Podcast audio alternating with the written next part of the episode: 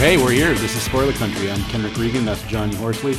And today we have on set the topic of Copperhead, um, written by Jay Faerber, illustrated for the first two volumes by Scott Godlewski. It's a great read, and we're going to review it here. And let's let's get this thing let's get this thing kicked off and started. Let's not forget uh, that Ron Riley did the amazing colors on it too. That's right, Ron Riley with the colors, uh, very warm colors. You could say because it's a desert feel. Well, it's a desert planet, and it's very warm. You explain what you mean by the tones and the colors that you're you're seeing. Well, I, it's kind of that's kind of an odd review. We're start, starting with colors and working backwards. That's fine. It works for me. So this book, the color Ron Riley, the colorist, he uh, sets you know the mood of a book is set by three things. Obviously, right? It's by how it's you know, the word choice, how it's written, the angles and the lights and shadows of the artwork, as well as the tones of the colors. When your tones are not right or your tones are off to the setting of what your the other two options you have there, it sets the whole book off. And what's great about this book is the coloring is not overdone it's not underdone it's done in such a way that it sets this tone of a warm feeling western where the, the oranges and the yellows and the reds come in and most of it to show you that you know this is a hot planet it, it builds you this it builds you the atmosphere of where you're at and it's done really well It sets the mood very well. The guy did a really good job. Right, and then they, when they have their scenes at the nighttime, they you know it's I mean a lot of colors do this, but I feel like the blending of the the coloring and the the artwork in this one they match really well. Yeah. And Jay Faerber, I, I can't say enough, man. This guy writes a scene and writes these characters in such a way that you can't help but feel like you know what's happening in this town, even on the undersettings of things. And he just he spends he he spends a weave very very well, and it's just a really fun, really fun read. There's It some is. main characters um, of course. You have Clara Bronson, the sheriff, and you have her deputy, Boudreaux Xephinicus. It's Boo. a difficult name. She calls him Boo. He hates it. it's actually quite funny because when he first comes onto planet, she's like, "Well, I'll just call you Boo," and he's like, "Please don't." And then, of course, she does throughout the whole thing. Well, when she first gets on the planet, she has her son, and there's some outlying characters. Uh, one of the most interesting one is Ishmael, who is uh, what they call an arty, an artificial life form, um, left over from a war that was with Boudreaux Xephinicus's uh, people against the humans, and the war has been ended for I would think a few years by by this time. It had to be a couple, at least a decade or so this time. Yeah, so she's ended up in this town called Coppertown, or Copperhead, excuse me. And you have the feeling that she's starting her life over with her son. She's kind of an asshole. I don't know how else to put it. Um, not in a bad way. She's just very forward. It's kind of funny. And she just calls people out on their shit throughout the whole book as it goes along. She's a very strong willed character. Strong woman, strong in mind and body, right? She when she's getting ready to fight, you feel like, oh, she's going to kick some ass right here.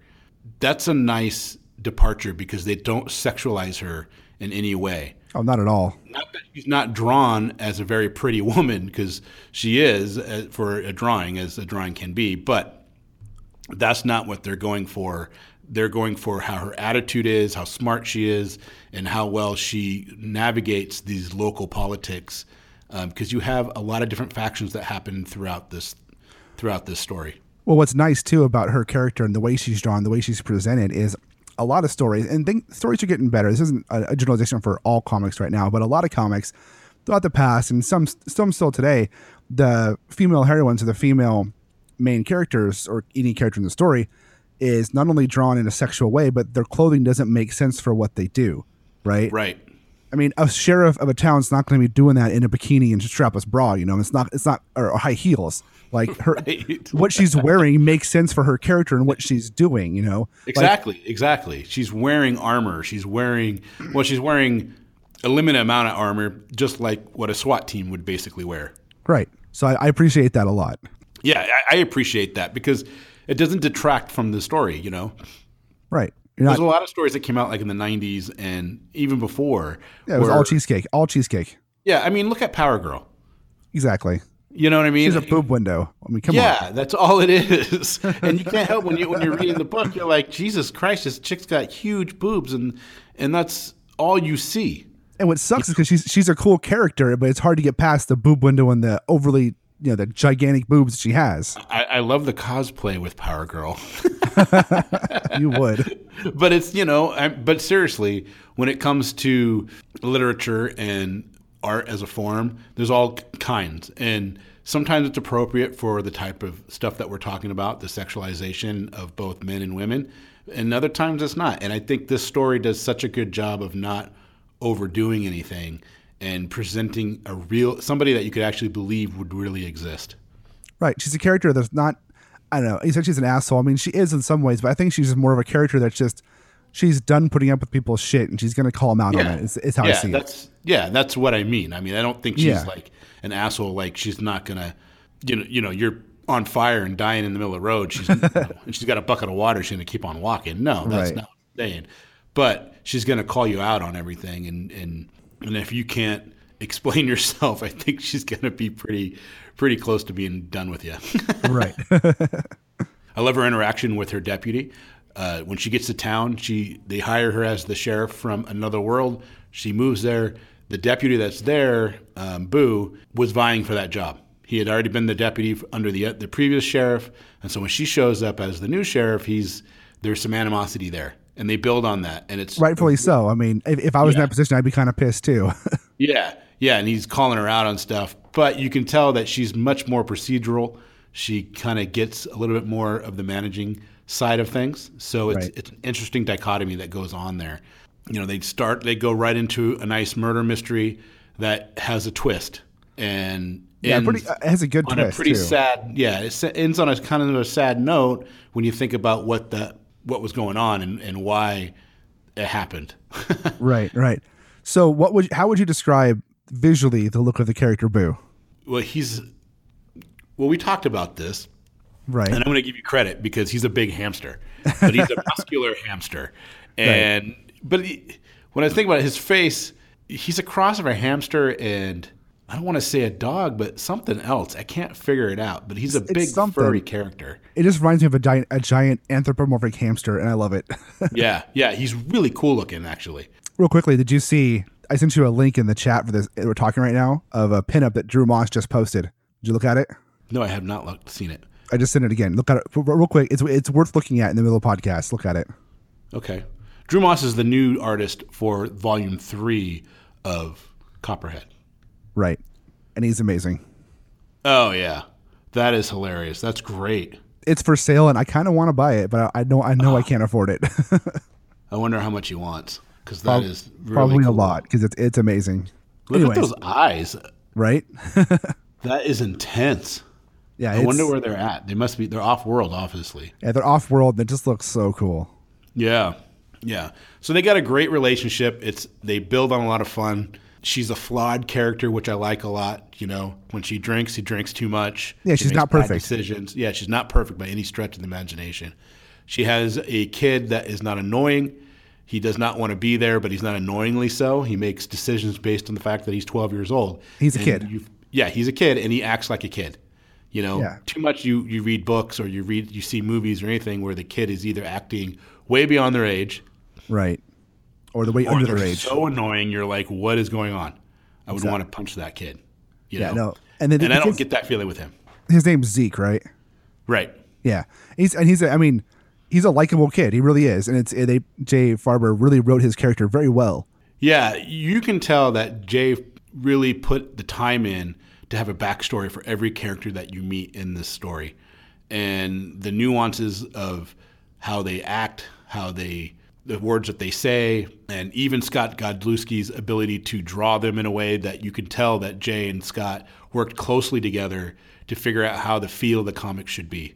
And I can't say enough about Godlewski's art. That guy is amazing. It's That- fantastic. those, yeah, that first two, those first two volumes are ridiculous.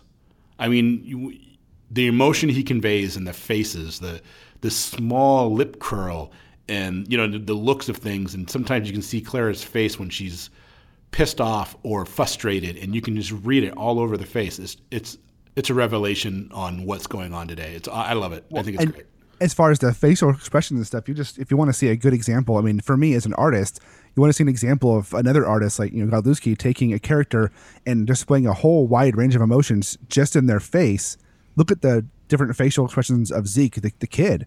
I mean, Yeah. it's a whole range of upset to sad to depressed to, to happy to relief, all done, all in facial expressions. And you could you could remove the words from those panels, and you would know what emotions that kid is feeling.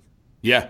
Well, yeah, his whole world just turned upside down because he left his home planet and all of a sudden he's in this dusty, dirty western town.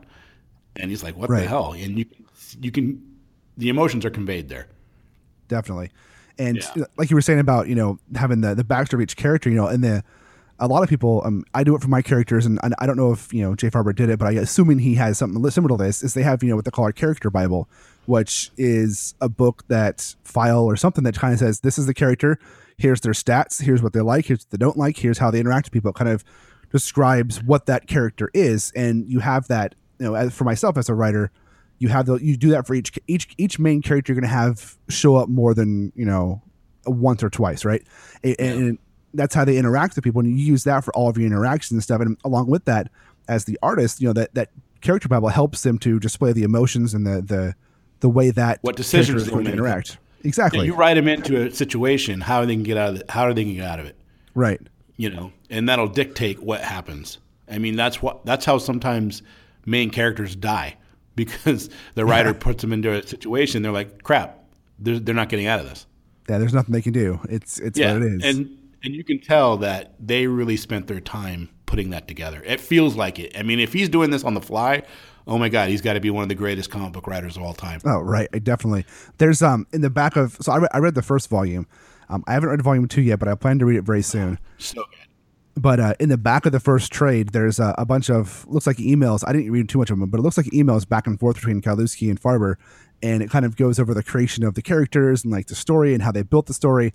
And I'm really inter- interested to read through that as well because it you know getting that that behind the scenes information of how this this story that was is created, especially a story that like this that is you know just really good from start to finish is uh that, that any extra information right now I'm like I, I want it. When I first started reading it, I kept comparing it to Firefly, but now I'm really hesitant.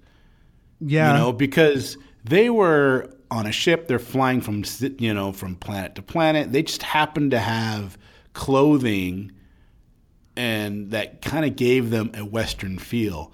But this is different.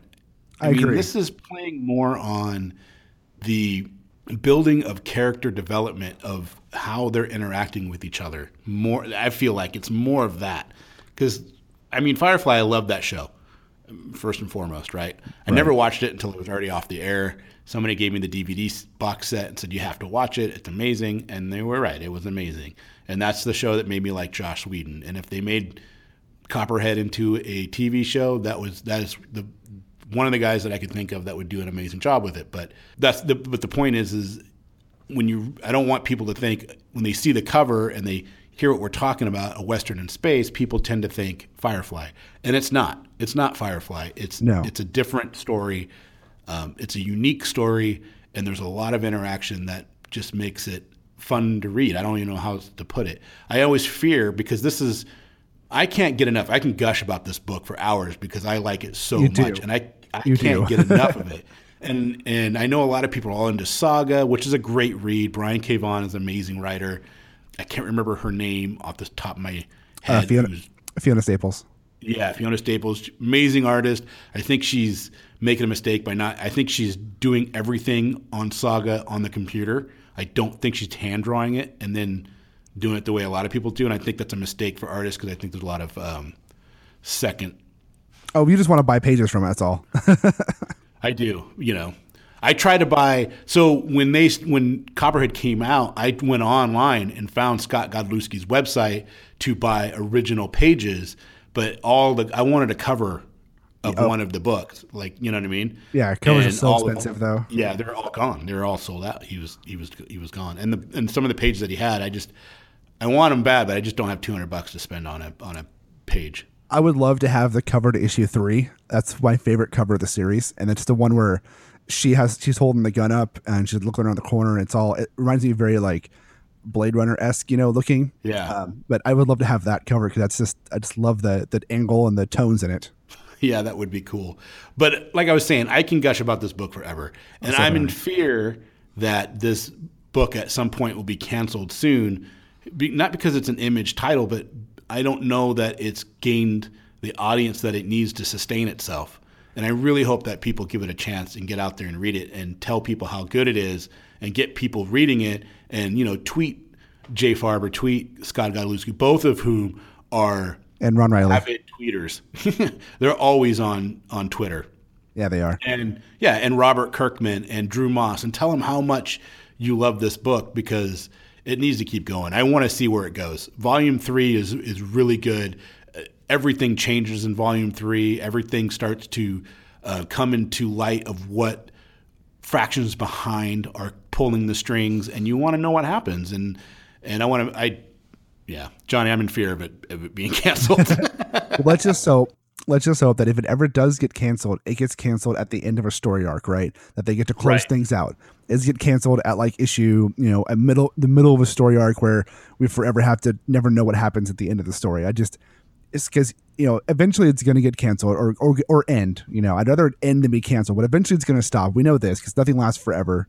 But right. whenever it does stop, except for Superman and Batman, they right, go on and on. Yeah, they'll never stop. But if this one ever when this one ends, I just pray that it, it ends at the end of a storyline, and preferably at a storyline that wraps up like the universe, answers like any answer, unanswered questions, to where it's not left open ended, to where it's like, okay, now now what, you know. Yeah, I, I mean, I can't tell you how excited I was because there was a lull between volume two and volume three, and I thought I started thinking, oh my god, they're done. Which, like you just said, it wouldn't have been the end of the world because at least the arc had ended. Right.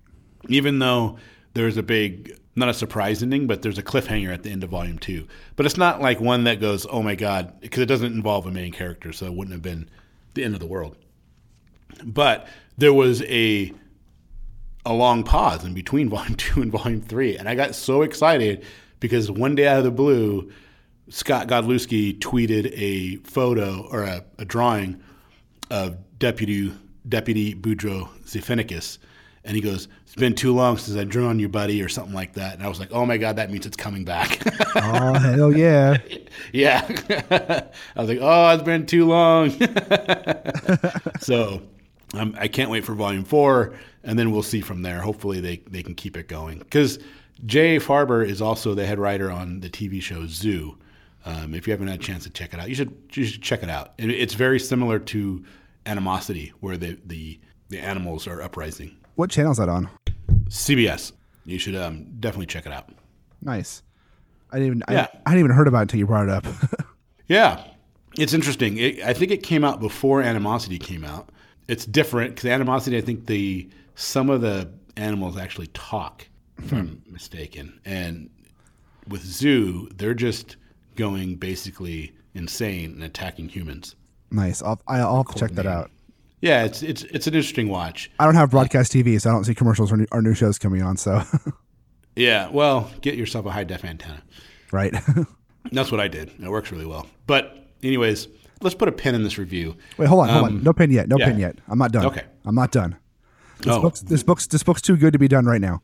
Okay. Uh, so I wanted to touch on the fact that one of the one of the things I love the best about this book was the fact that while reading the first volume, there's really, I mean, there's three ish, four ish kind of stories going. There's one main story, one main backup stories, and two, from what I see, two kind of smaller stories. Right? There's the main story of the murder, the backup story of um, her son, the and the smaller stories of that one of them ties directly into the murder, which is you know why the family was murdered or who who these people are, and then the, the smaller backup story is you know Ishmael. But right. one of the things I loved about the way this was you know not only drawn but how it was written and how it how it concluded is when you get to the end the main story to me kind of becomes the secondary story and the secondary story becomes the main story.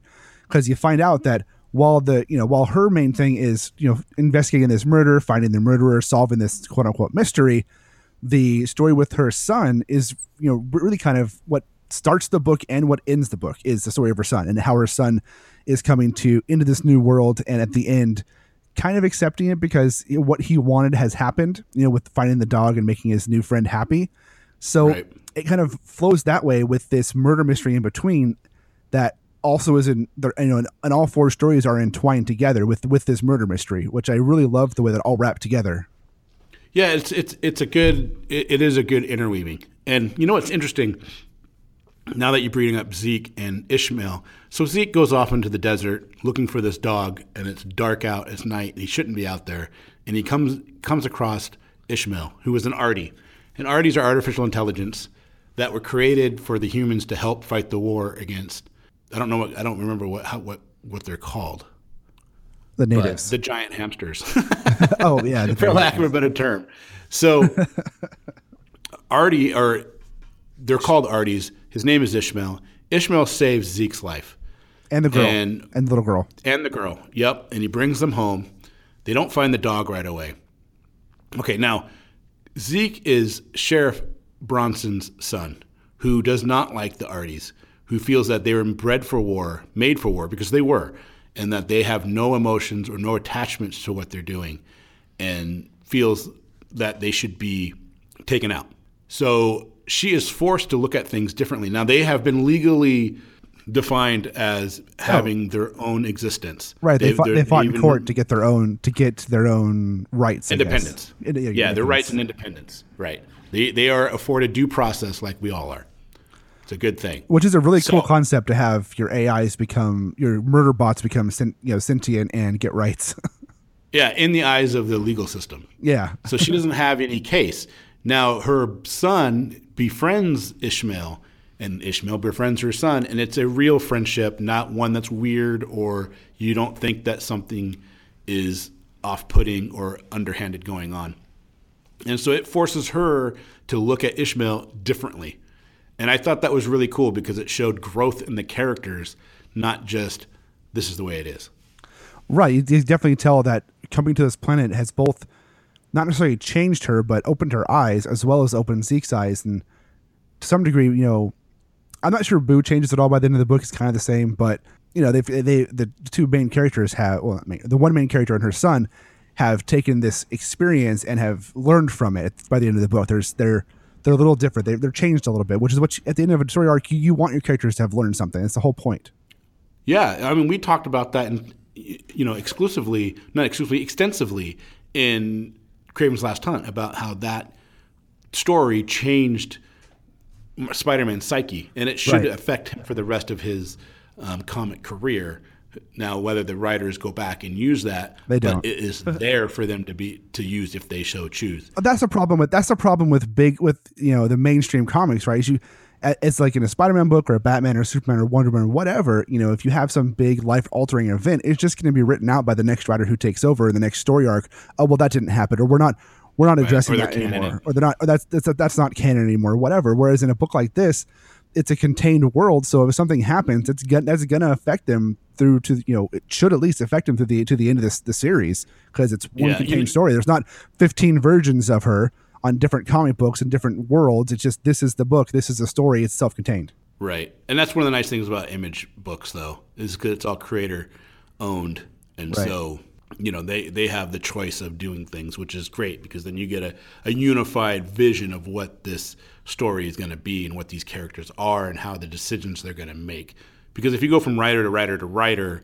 you know your character can make different decisions based on how the the writer perceives their backstory to be which is part of the reason why i consider marvel and dc books to be different than any other publisher for that matter mostly because marvel and dc books are kind of in their own league because people accept that there can be six different Batman books. All of them have, you know, some of them connect together. Some of them are standalone. Some of them are Batman in a, a completely different timeline, and that's okay. Yeah. But or universe, or, or different, yeah, or different multiverse, different universe. Same thing for like Superman and Spider Man and Avengers, and all those characters have these. Multi, you know, you could have like seven different Spider Man books, and that'd be one thing. But when you go to like an Image title or a Dark Horse title or a Boom Studios or one of the, you know, one of the non big two, you get more self-contained stories where if you just want to read, you know, the tales of Boo and and and, and Copperhead, you go by Copperhead, you're getting all that. You're not you're not having 13 versions of the same character over various books. If you read a different book, you're getting right. a different story. Right, right. You know what's interesting in that Copperhead too is the story of Ishmael. Yeah. I want to know more about Ishmael.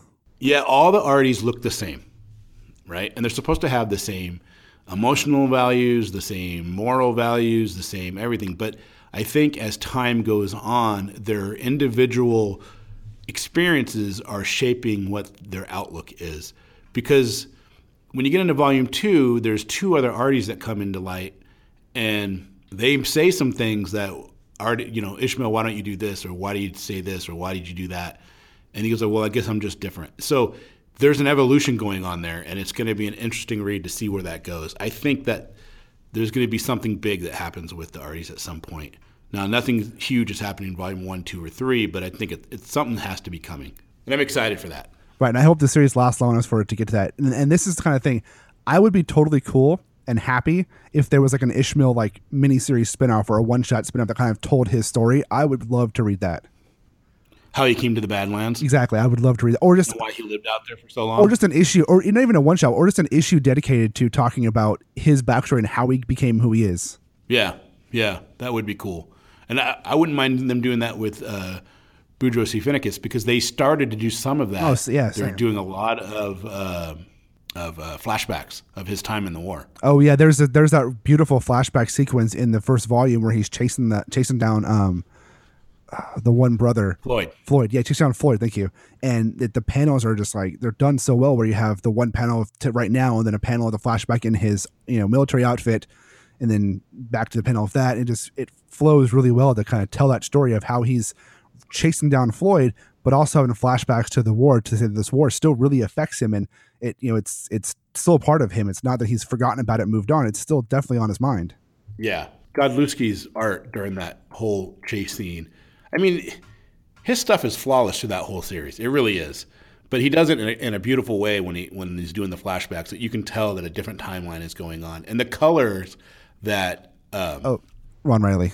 what's his name? Ron Riley. Yeah, the color, yeah, the colors that Ron Riley has chosen for that made a big difference as well. Oh yeah, the color the colors make it pop. The colors make you see the difference between the war and the current time, and it's just I don't know. I can't talk enough about a great colorist because, in my opinion, a great colorist is what is in today's comic books. You have a colored book. A great colorist will help you sell your book more and help it be more interesting than a bad colorist. It really sets the tone of, like we said, it sets the tone of the book. You know, you can have great writing and great art, but if you have a shit colorist, it's going to fall apart. Just like you have a shit letterer, it's going to fall Yeah. apart. And I really think that a colorist in the modern day needs to have, it needs to get more credit for what they're they're part of the book. You know, there's they're a big part these days because, you know, if you look at case in point, if you look at say, let's take Jim Lee. You know, he's an amazing artist, right? He's always been great. Right. Take a drawing of his, uh, look at a black and white drawing of his from the '90s in his prime, and compare it to the one that's today. They're both amazing. They're both definitely going to be Jim Lee, but they're not going to look much different, right? I mean, they may, well, the one today may you know have, look better because he's learned more techniques and stuff in some ways, but in general, they're going to be the same drawing. Now, take that same drawing from the '90s with a colorist from the '90s, just because of how things were colored in the '90s and how things were done back then, and then take the drawing today and have it colored today by a modern colorist. They're going to look worlds different. Like Yeah. they're not uncomparably different. The one from today is going to have so much more depth because of you know technology improvements and we're not doing color is you know color color styles have changed. Things are being colored on a computer versus being colored on you know um, watercolor papers and they're not doing just flat colors. They're doing a lot more tones and a lot more shadows and highlights and making things look more rounded and have more definition. But that co- that colorist is the one bringing all that definition forward. Not the you know not the penciler, not the inker. They do their part and they're very important. But the final definition of that image is coming from that colorist. You want to hit? You want to be excited? I'm always excited. Guess. guess who's doing Superman? Re- who's guess who's been doing the Superman Rebirth comics? Who? Scott Godlewski. Oh, is he? You should go check him out. Yeah, his Superman takes are. He's on. Superman, the current Superman run. How Yep. did I not do? Ah, That's why he's not doing Copperhead. I would all assume. right. That's I'm okay with him. Oh, I don't like him leaving Copperhead, but going to Superman, another, another series that I love. That's fine. I just don't. I'm not caught up on current comics, so I, I have like I've read like none of Rebirth besides like the first issues. yeah. Just just Google Godlewski Superman, and you'll just see a ton of covers come out and and everything else. I mean, he redid the uh, classic Superman uh, with the um, with the eagle. oh, he redid Superman 14. Looks like it for Rebirth number twenty six. Oh yes. Holy Yeah. shit, that's awesome. Yeah, there it is right there. I'm looking at it. That's amazing. Yeah, yeah. Yep. His art, he's so Nice. good. And he even, he 'Cause even put after Fred Ray because Fred Ray's the artist who did the original one on the cover. That's awesome. Yeah, is that what that said? I was trying to read what that said. Yeah, after see. Fred Ray, he, Fred Ray was like the def- he was one of the definitive artists of Superman in the Golden Age. he was the one who kind of crafted Yeah. his look more so than Siegel and Shuster. He was he did cover Breaking of the yeah, he chains. did the, yeah, oh yeah, he did the breaking the chains cover. He did that cover. He did all the iconic Golden Age covers. Were Fred Ray? Yeah, that's cool. But I thought you get a kick out of that because you because I I think for both of us, Scott Godlewski is our new favorite artist of the moment. right. Him. Well, and you know, I've, I've been calling. I've been kind of the last couple of days. I've been looking over Drew Moss's stuff because he's taking over Copperhead, and he's not too bad either. I mean, he's great. No, that guy nothing to shake a stick at. That guy is great. I mean, if you're gonna if you're gonna move it over to somebody else, what a great pickup that yeah, was. Yeah they picked a good a, a good successor to, to Godlewski for the in, in Drew mm-hmm. Moss. I mean, they went from one A to one B. You know what I'm Right. saying? There's no drop off. exactly. I mean, his art is his style is different. You know, it's not like it's not like it's just Godlewski light or anything like that. It's different. But it's still really good. It's a great style. Yeah. Yeah, it's still really good. He can convey emotions. He does everything that you want it to be in your storyline. He actually does. I think he actually does the scenery different enough for me that I actually like his scenery a little better. Yeah, I'm, I like the facial expressions Oh, yeah. and the body work of, and I mean, I mean like the literal body, not a body of work, the literal body of Godlewski's work with with uh, Copperhead. But I think I like the landscape work of Drew Moss better. I'd have, I'll have to see more of his work and compare the two. But I mean, both of them are amazing. Yeah, I mean, you we- you get lost in that story. Yeah. When you're reading volumes one, two, and then I have all, I have every single variant issue of, of issue number one because I liked it so much. I'm like, I'm buying all of What's funny is we're, we're going to talk And about variants we're gonna- later. Yeah, in this episode, we're going to talk about variants in this episode later. But I'm not usually the biggest fan of variants. But certain books I get excited about, and I literally went and, and, and chased down every single variant that I could find, and I think I have them all. Well, this is a case, this, and then this is a case of not that you're buying all the books because they're gonna they're worth money. You're buying them because you love the series, which is what uh, you know. Yeah, yeah, totally. I mean, I will never get rid of my um, Copperhead. I'm series. actually- I'll have it. So down in San Diego, one of my goals is going to be is to try and find all 14 issues that have been out. Is there 14 that have been out, or how, how many have been out so, released so far? Is to find all of them down there and and pick up the collection for myself. yeah, number fourteen just came out in June, and that was the end of of volume three. And the thing is, is you could probably get the whole series. You know, number one, I think will probably you could probably pick it up for five, six bucks Right. and get through all, and then pay probably just about cover price for the rest. Right. Which is So you're talking less than a hundred bucks, less probably less than fifty bucks to get all of them. right for a great for a, a great read. Right. Which is what it's all about. You want a great read. Yeah. Yeah. So when we're down in San Diego Comic Con, let's definitely go down. And I'm going to try to pull out. My, my problem is all my books are in the closet. So getting them all out and looking for certain things can be a pain in the ass. But I need to because my number, the number six for the Batman box set that I got you is in one of my boxes.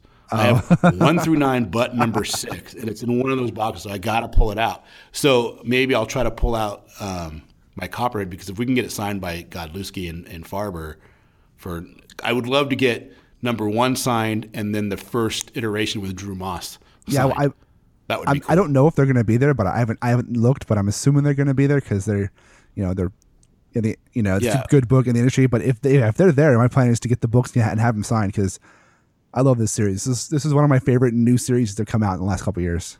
Yeah, I mean, it's just such a breath of fresh air compared to what you because most of the time, Johnny, you get the same stuff over and Oh, over Oh, I again, know, I right? know. It's either some kind of superhero movie or superhero comic with some kind of godlike powers, or it's some ultra violent supernatural thing, or you know, or some kind of gang thing, Or or, it's giant you know, titties and ass this everywhere. Is just, yeah, yeah, or some kind of over sexualized, made for a 14 year old boy kind of thing. And this is just so different in the fact that it's an it's it's different enough that you can sit back and read it and go back a couple like a year later and read that volume again and be like I'm just as entertained now as the first time I read it. And you're going to find more things like when we said, "Hey, let's do Copperhead review." Okay, let's do this. I was excited. I was like, "Yeah, let's do this." And and it was funny because we said, "Well, do we do it now and get it done before the weekend, or do we wait till we get back to San Diego Comic Con because we got all this stuff and we both have um, very busy lives, kids, right? stuff. We have." Yeah, jobs, kids, everything at home. You know, it, it gets going. So it was I found myself that night. You're like, hey, I want to, I really want to do this. Can we do this tonight? Okay. Or can we, can we do it last night? I was like, you know what? Give me a second. And I went in, I started reading it, and I read volume one and two. I purchased it off of Amazon, on my Kindle, and I read volume one and two because I didn't want to pull all those books out of my closet.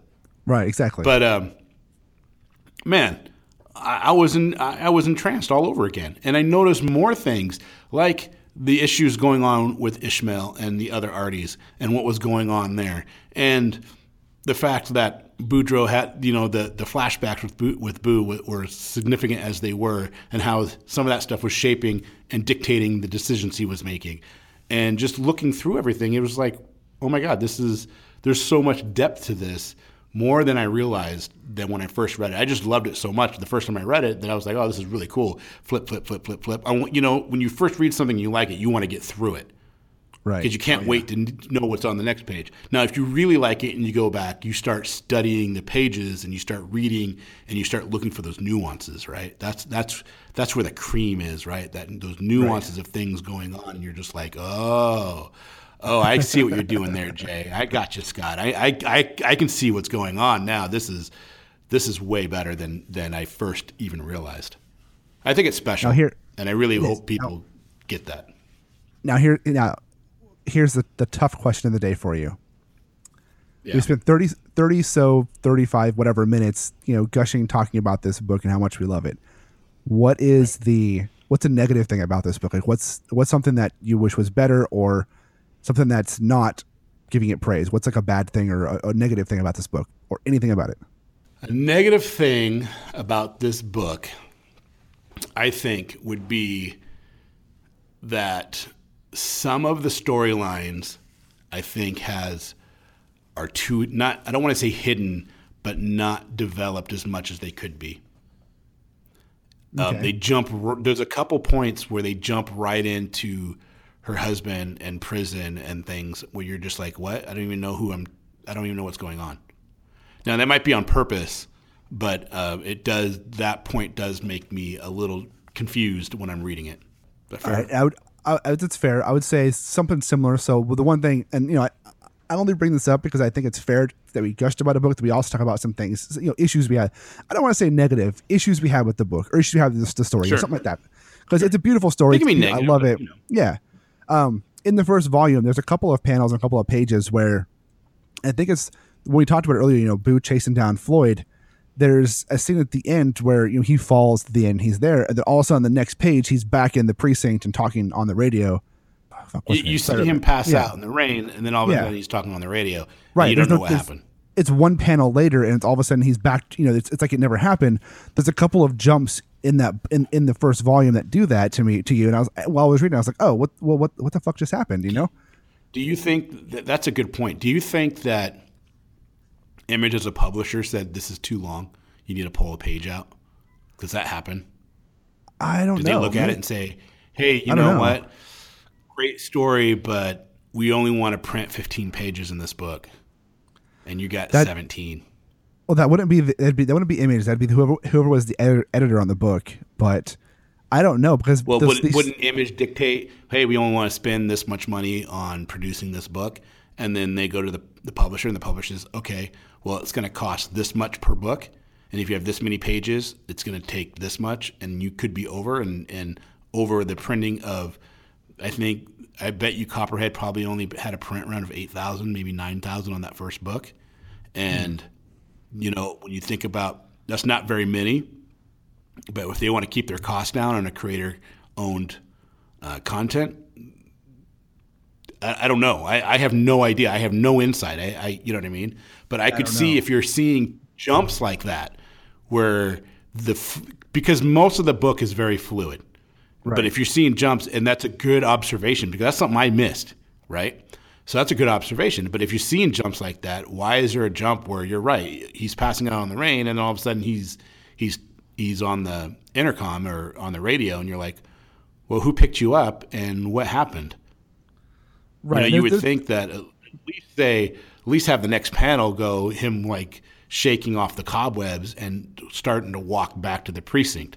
Right. There's a and there's there's like there's only like two or three of those in the whole first volume, but they did I did catch them because I was like I it caught me off guard. But yeah, uh, maybe I, I don't know how Image Publisher works. You know how they edit their pages. I mean, my I always thought you know it's creator owned, so you get you know you publish a book. There's there's certain costs with, as a creator that go into publishing with with Image and cuts. I don't know. I, I don't know how it works, so I ha- I can't speak to that. But you know maybe, and if there are missing pages, I want to see them. Yeah, well, yeah, me too. I mean, who knows? I mean, we're talking on our ass. We don't really. I mean, I don't really know. I mean, no you idea. look at it differently because you look at it more a, from a creative mind. I don't. Yeah. I look right. at it as, as a reader who just enjoys the content. So for me, I just glossed right over that, and you were like, Yes. Well, I would have done this, this, and this. And as a, as a very as a very indie amateur artist here, I have, I have just my opinion. right. Well, no, you're not an amateur because you've sold, so you're a professional. You've okay. made money from your art. You've made money from your comics. I have right? not not not enough so to make it my full time job yet, but hopefully that's the, that's the plan, right? well, Eynes anthology, man, it's going to happen. So take a keep a lookout for that one. God, I hope so. I have high hopes, and it's it's doing good so far. Yeah, yeah. Well, you're building a lot of momentum, so and you know now, and that causes you pressure to get it done, which is good. Which is what I want. That's my one knock with Image Comics and with other um, independent labels like that. I mean, because I kind of can, even though Image is huge, I kind of consider them still an independent label because they're yeah. all creative, creator owned. It's, yeah, there's no pressure for, on the timelines, right? Like, did you read the book Wytches? And I, I can't remember the name of the the author right now, but before the book was even out, Brad Pitt's movie production company bought the rights to it, right? Before Jesus. the book came out. Yeah, and it was a fun read. And um, I got a few copies of the variants again. Um, I don't know if that was the best idea I had, but it's an interesting read. The first arc ended, and then that was like two years ago. Yeah, there's no. And you go on, and there's nothing saying that it's canceled, but the the author, I can't. It's driving me nuts. I can't remember his name, but the author has gone on to do other things, and he keeps saying, "Yeah, we're going to go back to it," but it's like, well, when? you know? And the part of me is like, well, that's the nice thing with, oh, it's Scott Snyder. Oh, was it Snyder? Yeah, it's Scott Snyder and, and Jock, the artist Jock. And so it's like, what is going on? Yeah, I get it. You got all this Batman stuff, but you made this huge momentum for witches with a Y, and oh, I remember that series the first six, out. Yeah, you put out the, the first six issues, and then nothing. And that was the publication dates are October 2014. This is by Wikipedia to um, March 2015. So now we're getting into the third quarter of 2017, and there's been nothing. And it's like, okay, well, did you guys? And it was a huge success. It wasn't like it was, you know, we we did we undersold, right? You couldn't get those if you didn't pre-order those books, you weren't getting them. You know, because huh. the time that the comic book store put them on their shelf, they were gone. So because you know Snyder and, and Jock own all the rights, they they can do it as they please. And you know what? Hats off to them. They're they're living the dream, right? They are making money doing what they love to do. And a lot of us have yeah. to work our nine to five to get that. And I cannot can't say enough awesome things with that. I, I love seeing people succeed. I'm not somebody that all of a sudden oh, me too. starts me talking too. shit about somebody. I hate that. I won't hang out with people that do that. Right. But this is what this is when it does drive me nuts of my own selfish needs that when it's creator owned, this is, can happen, right? Where all of a sudden you have these long pauses in between story arcs, as where if it's DC or Marvel, they're like, "Fuck you, get it done." No, you get it done. This is the date that you have. You need to get it done, or you're fired. We'll have somebody else finish it up. Thanks. Uh, unless you're Kevin you know Smith, I mean? unless you're Kevin Smith and you write Daredevil Bullseye or Daredevil Target, whatever it was, and you write one issue and then never. Oh yeah, it was five. like twelve years later. No, he never finished it. he never finished it. As far as I know, I mean, he may have. I don't know, but as far as I know, last time I wait, checked, wait, it still wait, wasn't weren't finished. they going to have somebody finish it, and then he said, "No, no, no, I'll finish it, I'll finish it," and then yeah, he never did yeah. again. Right. He did that. He did that with. I think uh, there's a story. I think there's a video of you talking about it. Probably. Where, yeah, I just man, I, I never got to it. And then they said they, they were going to hire somebody to do it. And then I was like, no, no, no, because then you feel like you want to finish it. No, no, no I'll finish it. And then he never did. Right. but yeah, so it's, it's, it's I mean, the worst. They create their own things. Like you said, is it, there's this, there was a series back in the early 2000s called Section Zero by uh, uh, Tim Grummett and, uh, or Tom Grummett and um, uh, Karl Kesel. and it was a good little like challenges of the unknown espionage type whatever you know series, not espionage, but you know challenges of the unknown type series, and it lasted for three issues and then it stopped. Well, what's great is you know because of you know Kesel and Grummett being still wanting to do more with that series, just not having the time. They recently did a Kickstarter to finish out the storyline with a new finish that storyline and you know tell more stories that successfully funded. So there's going to be you know that one's great because it's going to have finally people are going to finally get the end of that story. You know, 15 years later. I just hope you to wait 15 years Yeah. for uh, you know for for more Copperhead or more other stories to be like. Yeah, yeah, me too, man. I, I, I don't know. I'm, I'm I kind of zoned out there for a second because I had to look up. I'm like, when is Wytches number seven coming? And I can't let it go. And he's and Scott Snyder tweeted out in August of 2016, we start Wytches Volume Two next month. That was August of 2016. That's a while ago, almost a year ago. Yeah, I even tweeted back, "Hey, finally, magic's about." I said, "Magic is afoot." Nothing. I don't think he's used this thing since. Huh.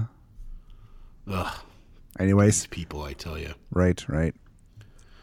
Okay, well, hey, you know, let's wrap up this review. this is much longer than we anticipated, and and, and Yeah. uh, and, and for all fairness, we had to redo this. We I had we had terrible audio issues the first time around, and we did a 20 minute review of Copperhead, and um, I just couldn't let it go. I I love that book so much. I couldn't put subpar audio out, even though I'm an amateur. Um, I'm going on a Blue Yeti, which I know is not a USB mic, which is decent for what we're doing. Is not a professional setup, but it was so bad I couldn't. I just I couldn't do it. I had to. We had to re-record this. It sounded like you were in And a I'm glad tin you did. warehouse during war. Like yeah, and I just I really appreciate you taking the time to re-record this. I, think- I think it came out better, honestly. All right, that's our show today. Thanks for joining us. Kenric and Johnny are out of here. We're actually going to do the variant covers next episode because we talked a lot about Copperhead. My voice is about ready to get out of here. I think Johnny's about ready to get out of here, and we'll Yeah. come back and do that later. Thanks, guys. See you later.